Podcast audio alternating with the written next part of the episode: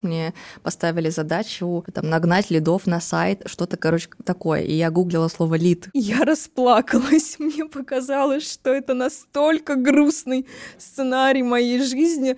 Я такая думаю, да как так? Ты мама, что ты несешь? Я потеряла проездной, и я расплакалась от того, что мне где-то нужно взять эти, не помню, сколько там, полторы тысячи на проездной, а у меня все, ну, посчитано, у меня нету еще полутора тысяч на проездной. Я все еще в Москве, значит, план, план удался.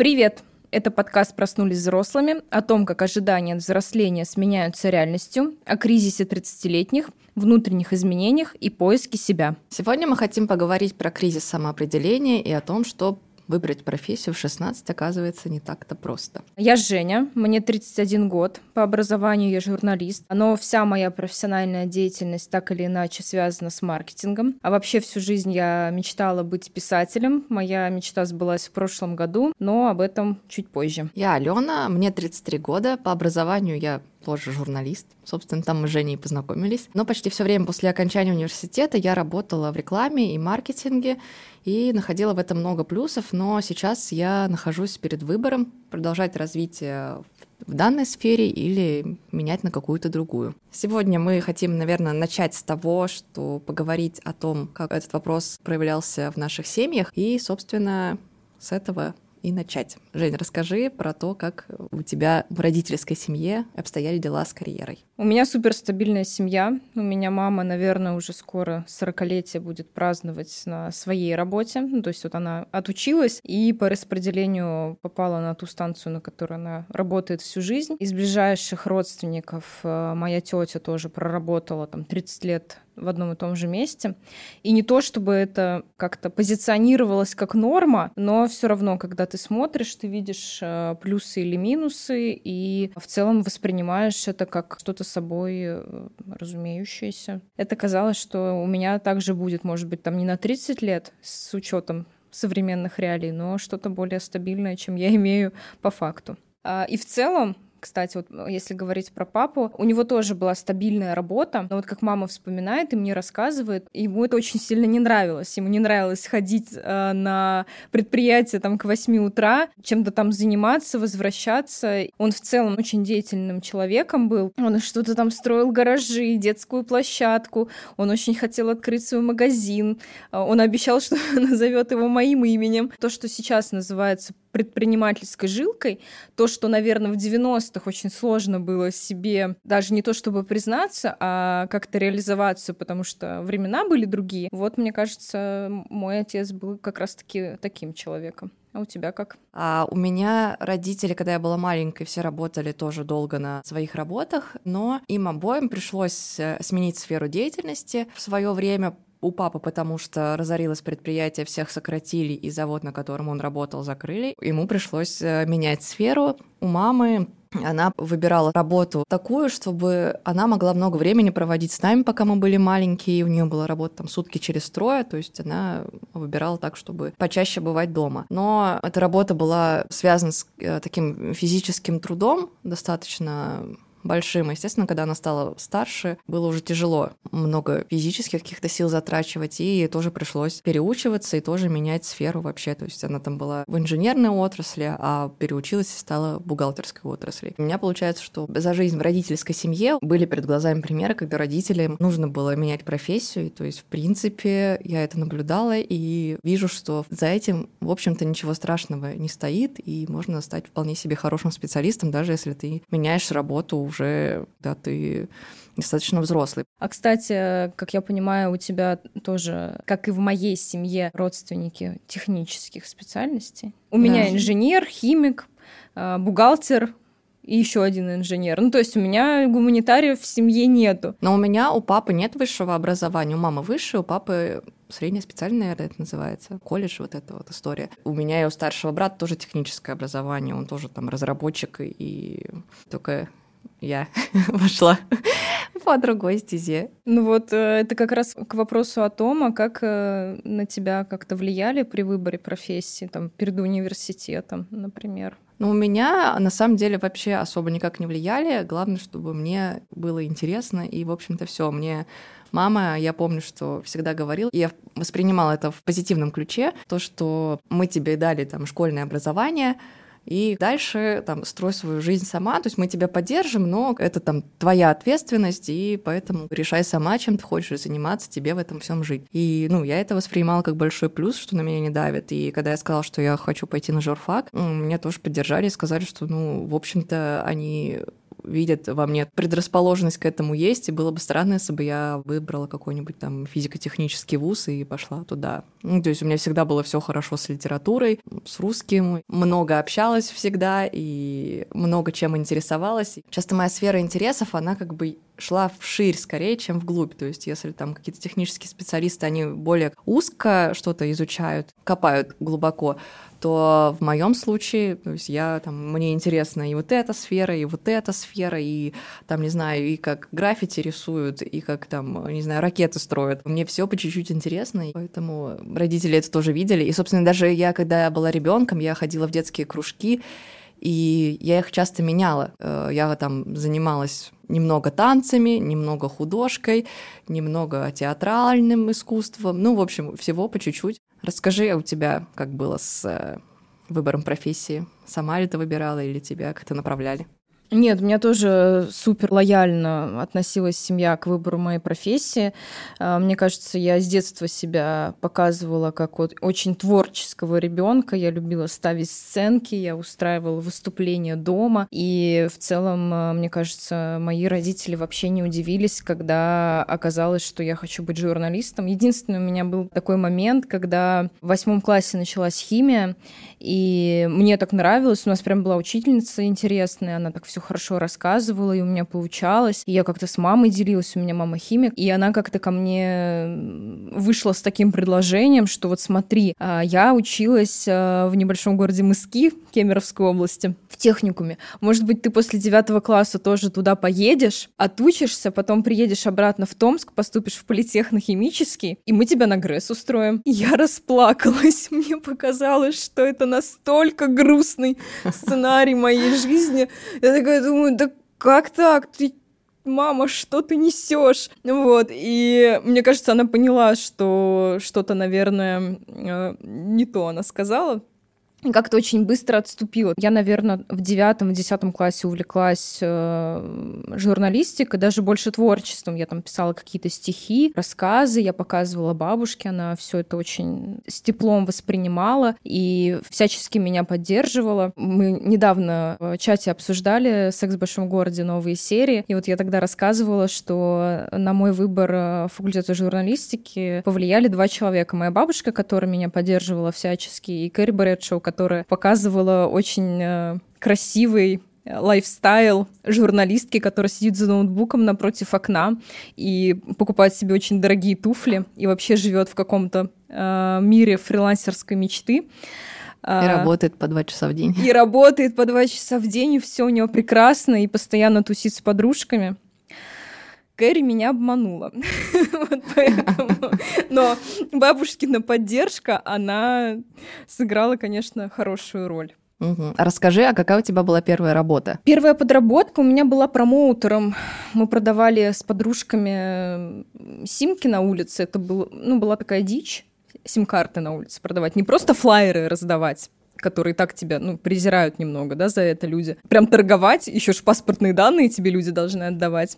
Меня хватило на два дня. И потом на четвертом курсе по совету научрука я пошла на томское телевидение э, в программу, которая потом очень быстро закрылась из-за отсутствия финансирования.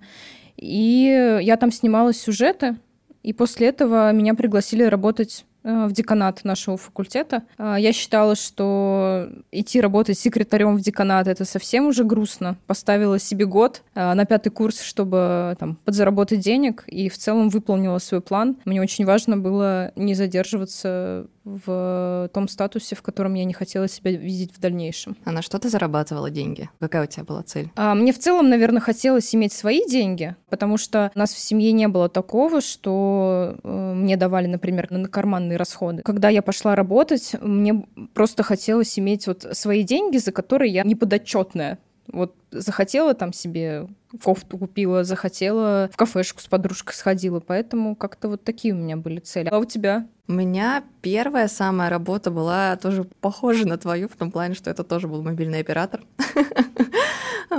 Видимо, все с этого начинают. Это тоже была промоутерская деятельность. Тогда э, Теле2 заходили в Томск как раз. Это, мне кажется, это был либо первый курс универа, либо старшие классы. И мы с друзьями ходили с костюмами, э, сотовых телефонах на плечах и просто по городу гуляли. Там, ну, у них была такая маркетинговая компания, что они везде какие-то висели билборды, какие-то мобильные телефоны ходили по городу, но нигде не было объявлено, что происходит. Ну, и весь город пытался понять вообще, в чем суть. Ну, вот, собственно, мы ходили с этими мобильными телефонами, было вообще классно, прикольно. Ну, то есть мы ходили по фану с друзьями, считай, по городу гуляешь, тебе за это платят какие-то там небольшие деньги. Такая первая какая-то более серьезная работа у меня была, мне кажется, курсе на четвертом универа началась. Я работала в фотоцентре, печатала фотографии, ну, обрабатывала их, делала цветокоррекцию, отправляла в печать, изучала там эту технику, которая печатает фотки профессионально. Вот, и у меня была цель, собственно, я очень хотела поехать первый раз за границу куда-то. Я не ездила до этого времени, ни разу не была за границей. Я пошла работать, я очень хотела накопить себе на поездку. Собственно, тоже этой цели добилась. Я поехала первый раз в Таиланд, и была уже безумно этому рада. И, собственно, я тоже там проработала, мне кажется, вот пока я училась в универе, я там работала. Ну и после универа я тоже уже пошла поработать на а, телевидении в Томске. Не знаю, сколько я там работала. Ну, наверное, может быть, полгода, может быть, год. У меня была вообще какая-то безумно небольшая зарплата. А, я помню, что я на эту зарплату могла только снять жилье. Я получала столько, сколько стоилось арендовать однокомнатную квартиру, и все. Как бы я не могу съехать от родителей, ну, вообще, то есть как бы, потому что мне не хватит денег, при том, что ты занимаешься вроде как интеллектуальным трудом, ты с высшим образованием, но вот так. У меня брат уже переехал в Москву, он возвращался в Томск, и ну, что-то мы с ним разговорились, и я подумала, надо ехать в Москву, потому что даже если я буду в Москве зарабатывать 30 тысяч рублей, это будет лучше, чем я останусь в Томске на текущую зарплату. Поэтому, в принципе, я готова там чем-то пожертвовать, пожить не в комфортной родительской квартире, а поснимать там комнату вместе с кем-то, но рискнуть этим. Ну, собственно, я все еще в Москве, значит, план план удался. План удался. Да. Мы получили хорошее образование, а только не захотели по нему работать.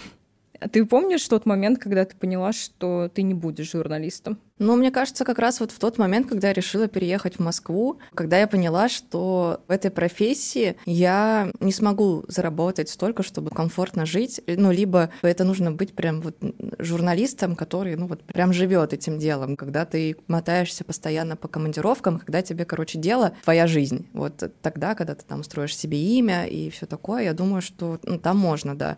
Но как бы в целом в, в журналистике, если брать там общую массу, там не такие большие зарплаты, и чаще всего ты видишь не то, как э, представляют это там в кино, эту журналистику. Я помню, когда переехала в Москву, а, меня позвали на, на собеседование а, на Первый канал, в одну из программ. Естественно, мне захотелось пройти собеседование, как минимум посмотреть, и я пришла туда, я была в шоке. То есть я пришла, там был очень маленький кабинет, там, по-моему, сидело три человека, там было очень грязно, там были такие засаленные очень э, стулья, и эти люди курили в помещении, там где-то стояла водка, и в собеседовании они, собственно, и говорили, что ну, как бы тут такая жизнь, ты как бы готова к этому вообще, вот э, мы вот так живем, а тут как бы иначе-то не выжить. Я посмотрела на это, и я вышла оттуда, я знала, что я уже туда не вернусь. Журналистика интересная тема, но не такой ценой. Скажи, как э, ты решила, что журналистика э, нужно ее оставить. Когда я себе задала вопрос, почему я не хочу быть журналистом, как так, это же все-таки была моя мечта, я поняла, что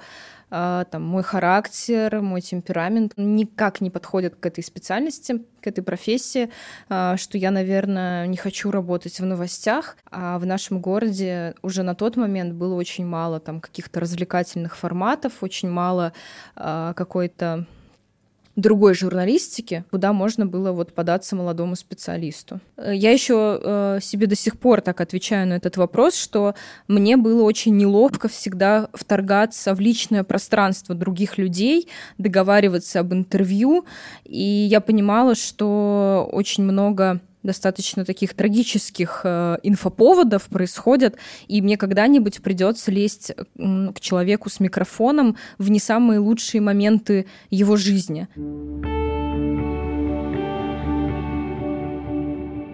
Ну вот после того, как ты в Москву переехала, что было дальше? Когда я переехала в Москву, мне нужно было найти хоть какую-нибудь работу, чтобы просто снимать э, квартиру и платить. Не помню, как называлась моя должность. Это что-то было вроде секретаря в ивент-агентстве с возможностью роста до ивент-менеджера. Мне не очень понравилась компания, и, собственно, как у меня часто бывает после отпуска, я поработала в этой компании, ушла в отпуск, вернулась, поняла, что я не хочу там работать, и уволилась. Меня позвали в IT-стартап, который выиграл акселерацию во фри, и мы вот там работали с ребятами, все было очень круто, интересно. Я проработала с ними, вот пока была акселерация, это месяца, наверное, 3-4. Потом, э, когда это все закончилось и началась реальная жизнь, стартап потихонечку начал загибаться, собственно, загнулся. Мне не выдали какую-то там часть зарплаты. Мне было морально тяжело от самого переезда, плюс тут еще как бы денег было не очень много, много, э, все это давит, и какую-то новую работу надо искать. И от этого всего устала и решила, что я пойду заниматься вообще каким-нибудь легким делом. А, я работала две недели на ресепшене фитнес-центра. Очень, очень кардинально решила. Да, я решила, что я буду сидеть, выдавать там эти ключики, полотенца, и меня, короче, никто не будет трогать, и мне точно заплатят зарплату, и от меня, короче, все отстанут. Э, вот, я буду просто там график по полдня работать, я еще буду успевать гулять, и нормально. Может быть, ты выгорела, как бы сейчас сказали? Да, скорее всего. Ну, тогда не было этого слова.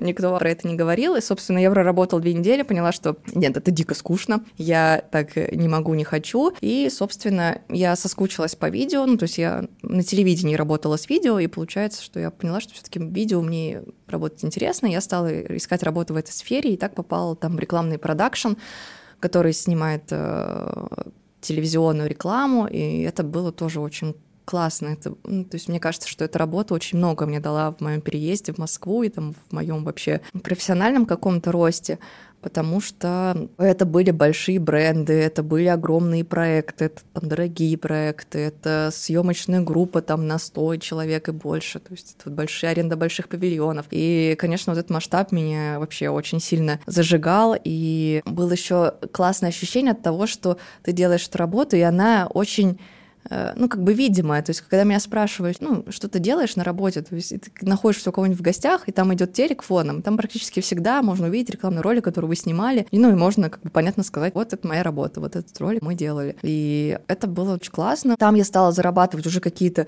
приятные деньги, потому что там были проценты от, э, собственно, от проекта, то есть можно было уже спокойно, нормально жить, путешествовать, все было очень круто. И э, тяжело было только вот местами, когда... То есть у нас была очень маленькая ставка, там, по-моему, 30 тысяч у нас была ставка, и все остальное проценты. На процентах можно заработать много, но в месяц, когда у тебя только ставка, особенно первое время, пока ты нарабатываешь базу, то есть ты живешь на эти деньги, мне было очень тяжело. Я помню, что в какой-то момент я ехала в метро, и я поняла в процессе, что я теряла проездной, и я расплакалась от того, что мне где-то нужно взять эти, не помню, сколько там, полторы тысячи на проездной, а у меня все, ну, посчитано, у меня нету еще полутора тысяч на проездной. И я помню, что меня как бы настолько выбила эта ситуация, что, мне кажется, я ну, переживал об этом еще пару дней, наверное, хотя как бы у меня была там поддержка в Москве, у меня был брат, у меня там на связи родители, то есть так, чтобы я...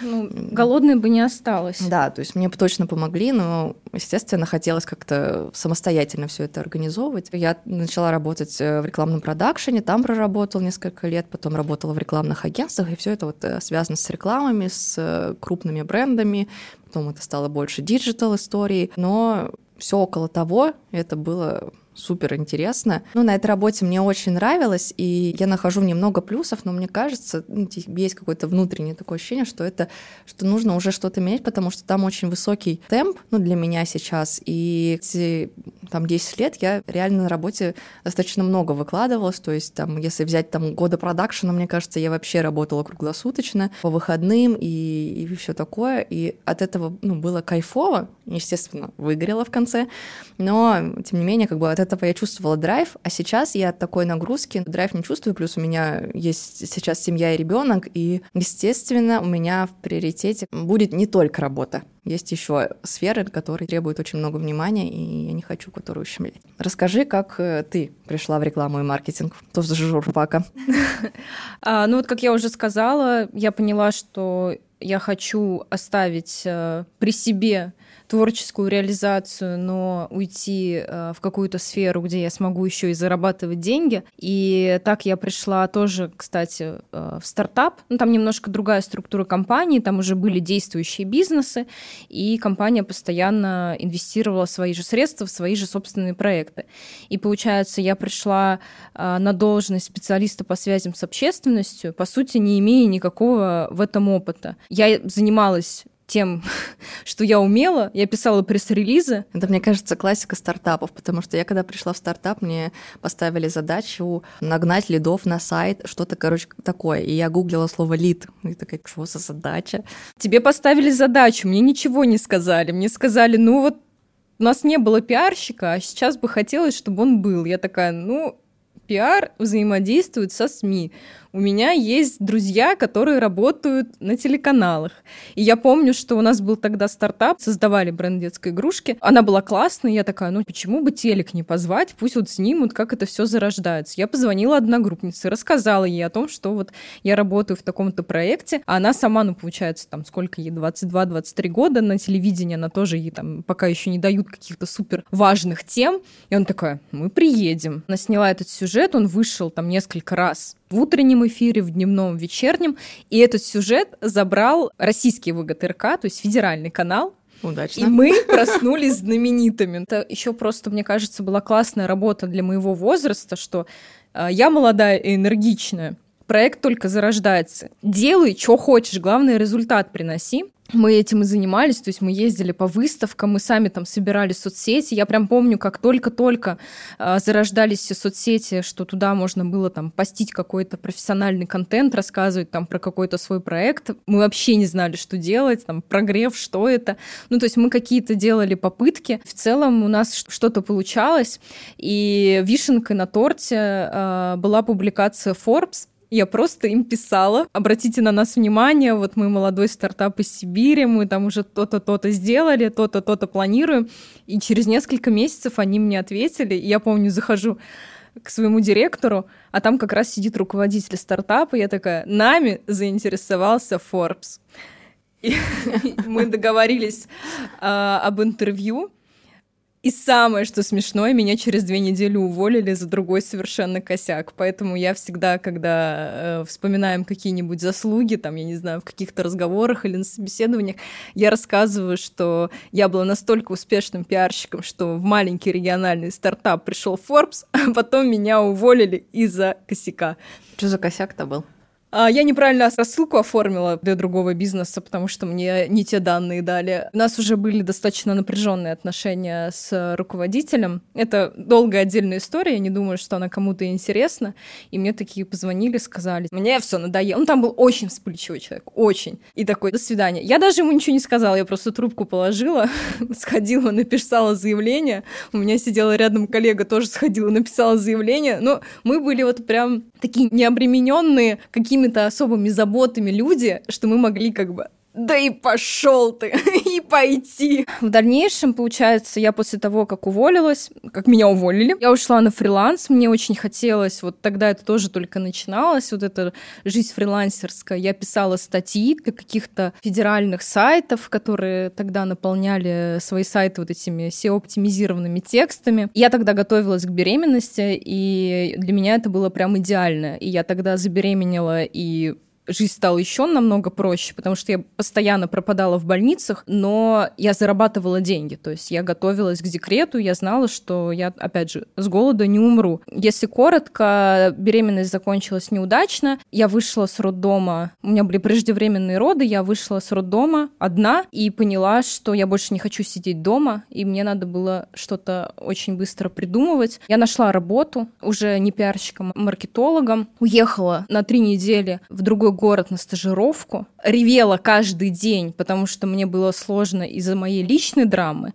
мне было сложно с этими людьми общаться. Я не могла уехать, мне было стрёмно, что как так, я что, сдамся? И потом я еще какое-то время с ними проработала, там, наверное, тоже больше года. И вот тогда-то э, на фоне какого-то своего горя э, я поняла, что у меня проснулись амбиции. То есть у меня настолько заместились мои личные страдания тем, что я начала работать как не в себя. Я нашла еще один проект, у меня был фриланс. С тех пор я, наверное, не месяцы не, не работала только на одной работе. Я начала зарабатывать хорошие деньги. У нас начались какие-то более глобальные планы, чем просто съездить в отпуск. Мы там начали копить на квартиру на вот это вот все. И у меня так классно это все стало получаться, что вся моя работа свелась к тому, что я постоянно работаю. И она у меня была разная с 9 до 6 я маркетолог. По выходным я пишу тексты. А после работы я еще э, пытаюсь э, разобраться с соцсетями,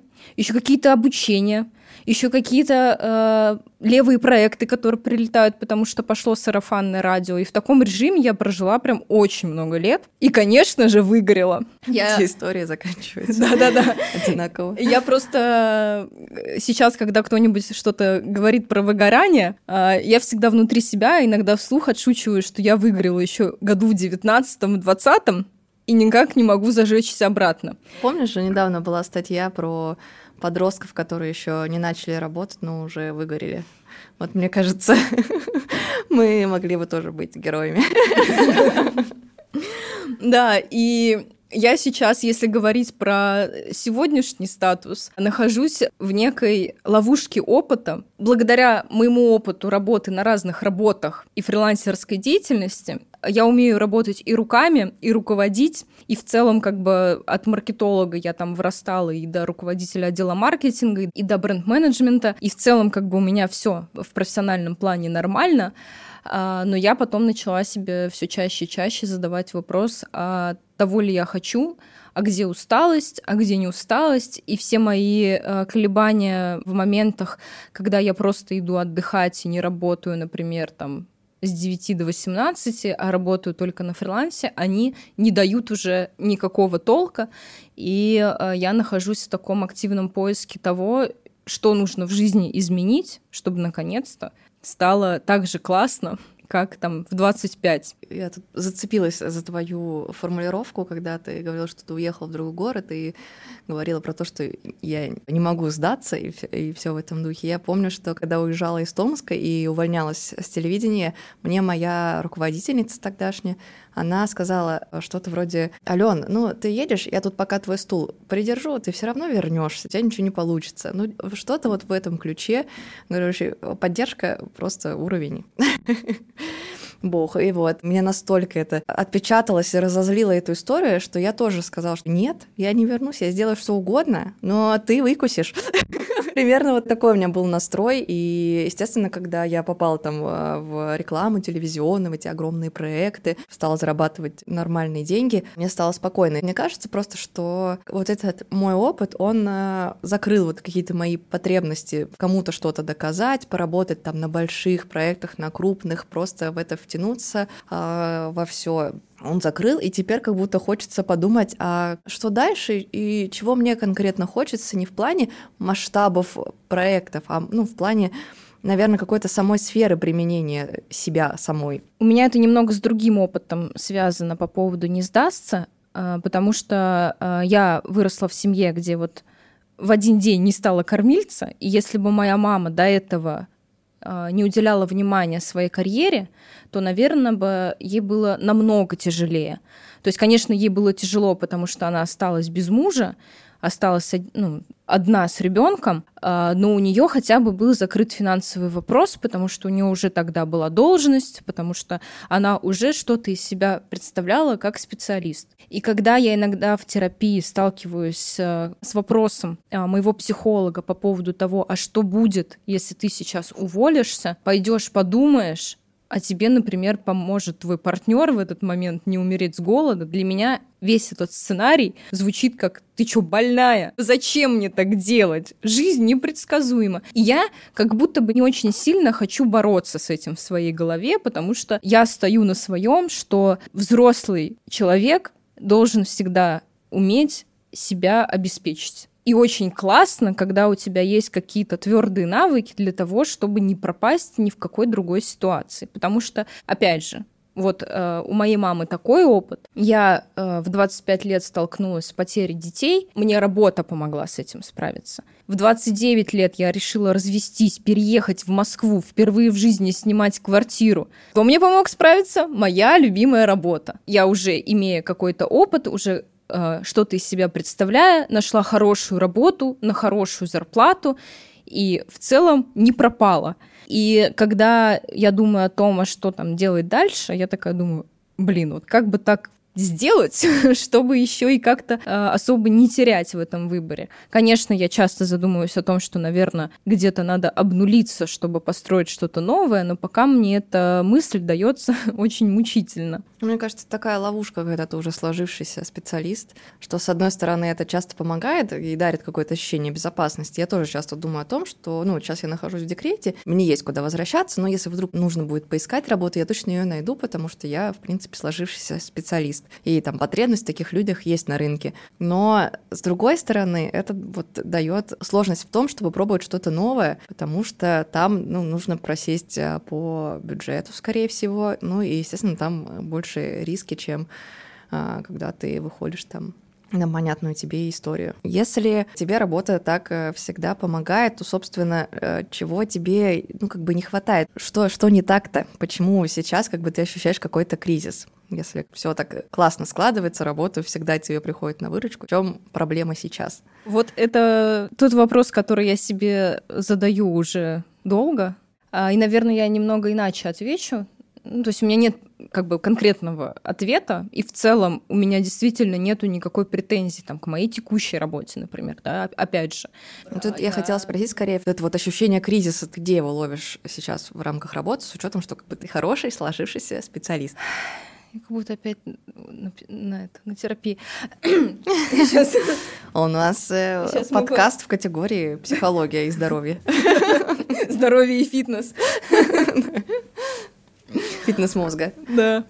А, я задаю себе этот вопрос постоянно. Очень часто он э, звучит голосом моей мамы. Что тебе еще надо? Почему ты никак не можешь успокоиться? А, наверное, это связано с тем, что в моей работе достаточно мало всегда было творческой самореализации. И я сейчас объясню, с чем это связано. Я отношусь к работе как к чему-то прикладному нужно сделать определенные действия, чтобы получить определенный результат. И обычно ты, когда работаешь на этот финансовый результат, ну, для компании, не для зарплаты, а для компании, а, там особо нету как будто бы пространство для творчества еще потому, что ты должен это согласовать с кучей людей, и не всегда финальная версия тебе нравится. Я работала в рекламном агентстве, я знаю, о чем ты говоришь. Ну да, это как бы такой вопрос лично моего самоощущения. Хочется найти то место, где ты сам себе начальник. Не потому, что все дураки, а ты такая умная, нет. А просто там, где ты только принимаешь эти решения, одна, и от тебя только зависит результат. У меня всегда были очень классные проекты, очень интересные. Мне всегда везло с коллективом. У меня там не было каких-то токсичных людей рядом. Но от этого очень часто ты просто устаешь, и тебе хочется, ну вот что-то сделать без согласований. Я не знаю, как это еще объяснить, но если сужать до каких-то достаточно банальных вещей, наверное, э, проблема в этом. И я помню, когда в прошлом году я опять-таки столкнулась с этими мыслями, а, и у меня тогда, кстати, вот был э, единственный мой опыт работы, где был трэш по ценностям, который транслировало руководство,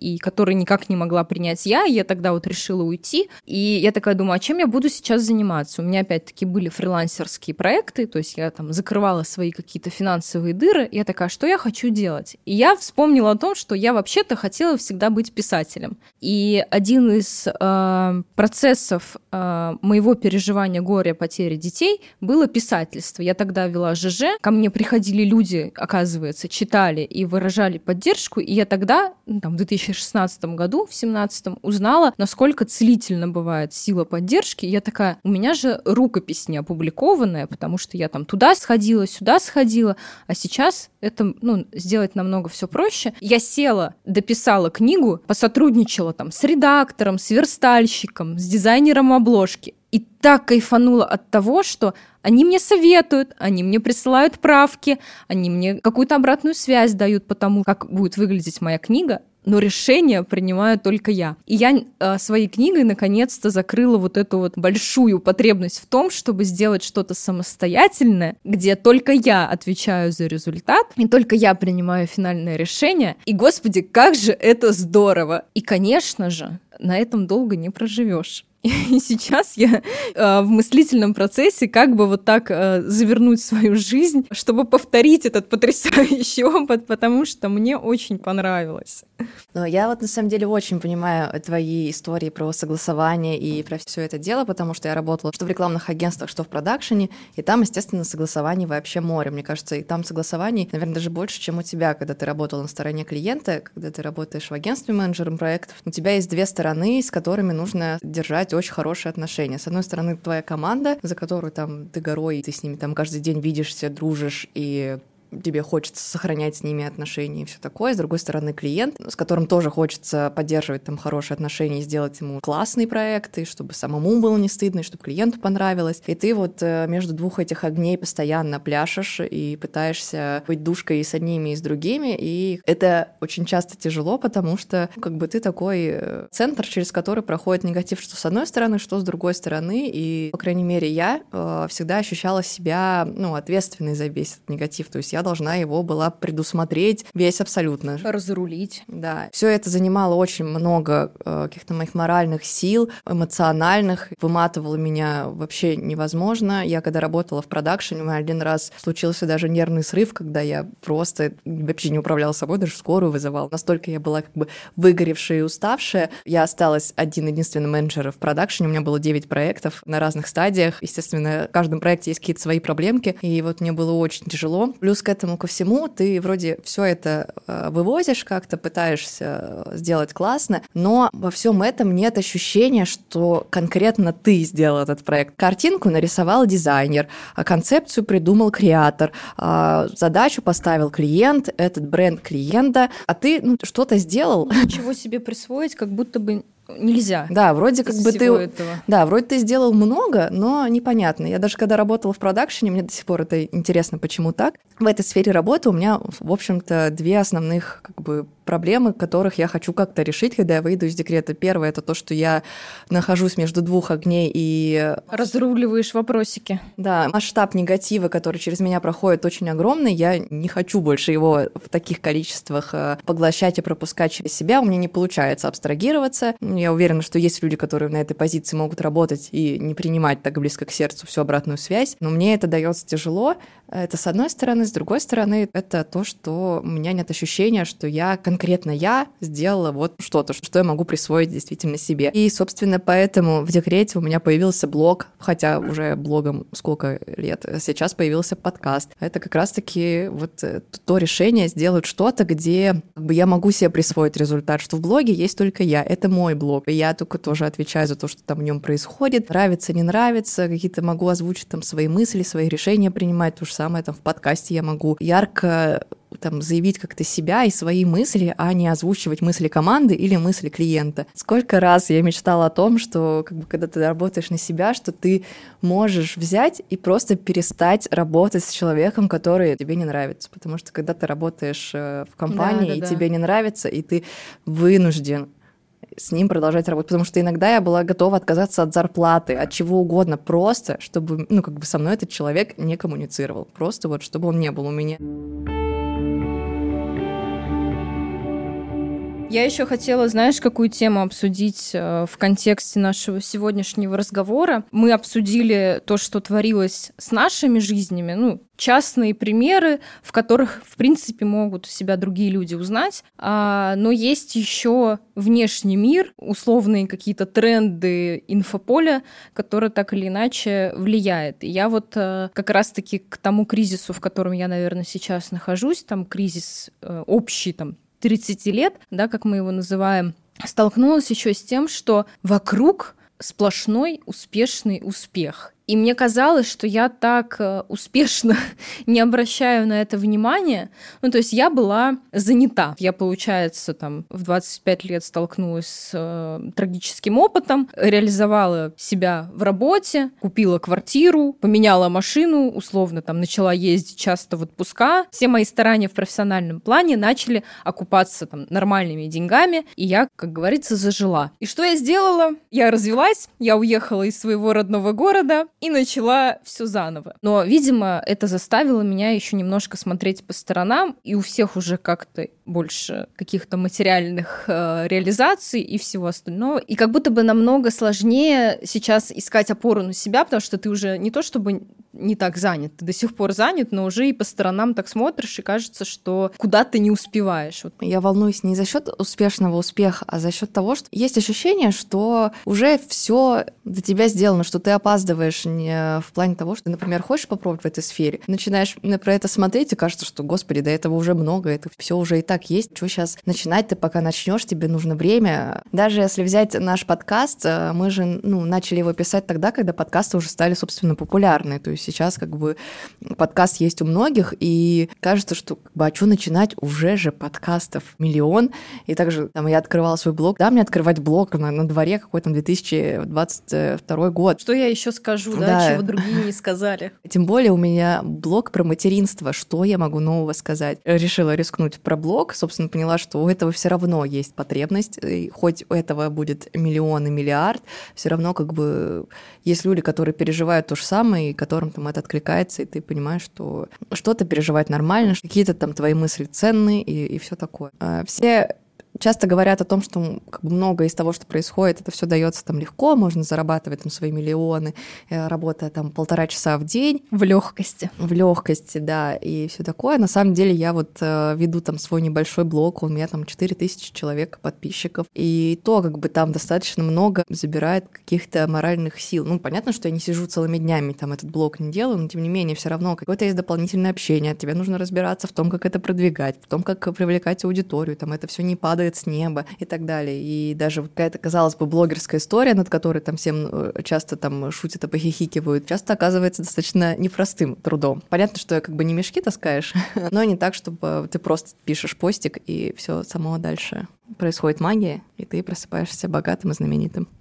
Я просто привела пример с блогерами, но это можно там развернуть на что угодно. То есть ты открываешь какой-то свой маленький бренд чего-нибудь, там, я не знаю, какой-то там косметики, какой-то одежды, и кажется, что это уже миллион людей до тебя прошли, что там сложного. Сейчас оп-оп, как бы я придумаю модели, мне их сошьют, и все, и все раскупят. Но там тоже будет сильно сложнее, и все не так легко дается. Наверное, еще такие мысли посещают, что вот я сейчас сомневаюсь, что хочу заниматься маркетингом еще 10 лет. Ну, то есть вот я 10 лет прозанималась, и, наверное, на еще одно десятилетие я не хватит. Начинаешь смотреть по сторонам, куда-то учиться идти уже не так сильно хочется. Ну, то есть хочется если идти учиться, чтобы тебя это как-то зажигало. Как это найти, чтобы тебя зажигало, если ты по жизни достаточно уравновешенный, спокойный, не зажигающийся человек, ты не знаешь. И начинаешь смотреть по сторонам, а все в легкости чего-то добились, а, все такие успешные, живут на Бали, опять же, вспоминая, там, секс в большом городе работают э, два часа в день и покупают себе дорогие туфельки, ты оборачиваешься на своих знакомых и не видишь этих людей, ну, потому что это на самом деле как будто бы все большая ложь и зачем-то транслируемый успех, ну, просто, видимо, продавать свои там инфопродукты тем, кто хочет очень быстро чего-то достигнуть. И такое сидишь и думаешь, ну, сейчас опять во что-то вкладываться там своим временем, силами, и тебе еще и платить за это уже никто не будет. Вот это наверное, самое сложное э, в том кризисе, с которым я столкнулась. Кстати, интересная мысль, я где-то читала блог, по-моему, HR, а, там она разбирала статистику, то, что самые там высокооплачиваемые специалисты — это люди от, э, с 30 до 35 лет, то есть это самый пик карьеры, то есть когда ты еще как бы достаточно молод, чтобы понимать все тренды, понимать, что происходит, и быстро реагировать. Плюс у тебя уже есть опыт, то есть ты не пришел там только из университета, когда ты вообще еще зеленый mm-hmm. и только всему нужно научиться. И как бы с одной стороны кажется, что может быть нужно как бы вот сейчас вот в эти года вкладываться вот в карьеру, которая может тебе подарить вот эти вот... Ведь скоро мы станем не молодыми и уставшими. Да. Может быть, тогда, может быть, отложить вопросик своей реализации на попозже. Вот, и к чему вела? К тому, наверное, что у нас э, на эти вопросы нет никакого ответа, что мы обозначены в какой-то точке кризиса при нормальном благополучном течении наших жизней, То есть никто не нуждается в резкой смене работы, никто не нуждается там, в каких-то очень резких переменах, но уже нащупал, что их бы хотелось. И вот мы э, занимаемся творческой самореализацией, пишем книги, ведем блоги, записываем подкасты. Вот, поэтому... Ну, возможно, мы в этом тоже чуть позже найдем какое-то соотношение деятельности, где можно совмещать там, какую-то условно там серьезную работу и просто вот какую-то творческую реализацию, может быть, не столько в работе, сколько, например, в каких-то дополнительных своих проектах. Ну, то есть, как бы, может быть, как-то сместить. Возможно, это будут какие-то новые проекты. Но да, пока ответа у нас нет.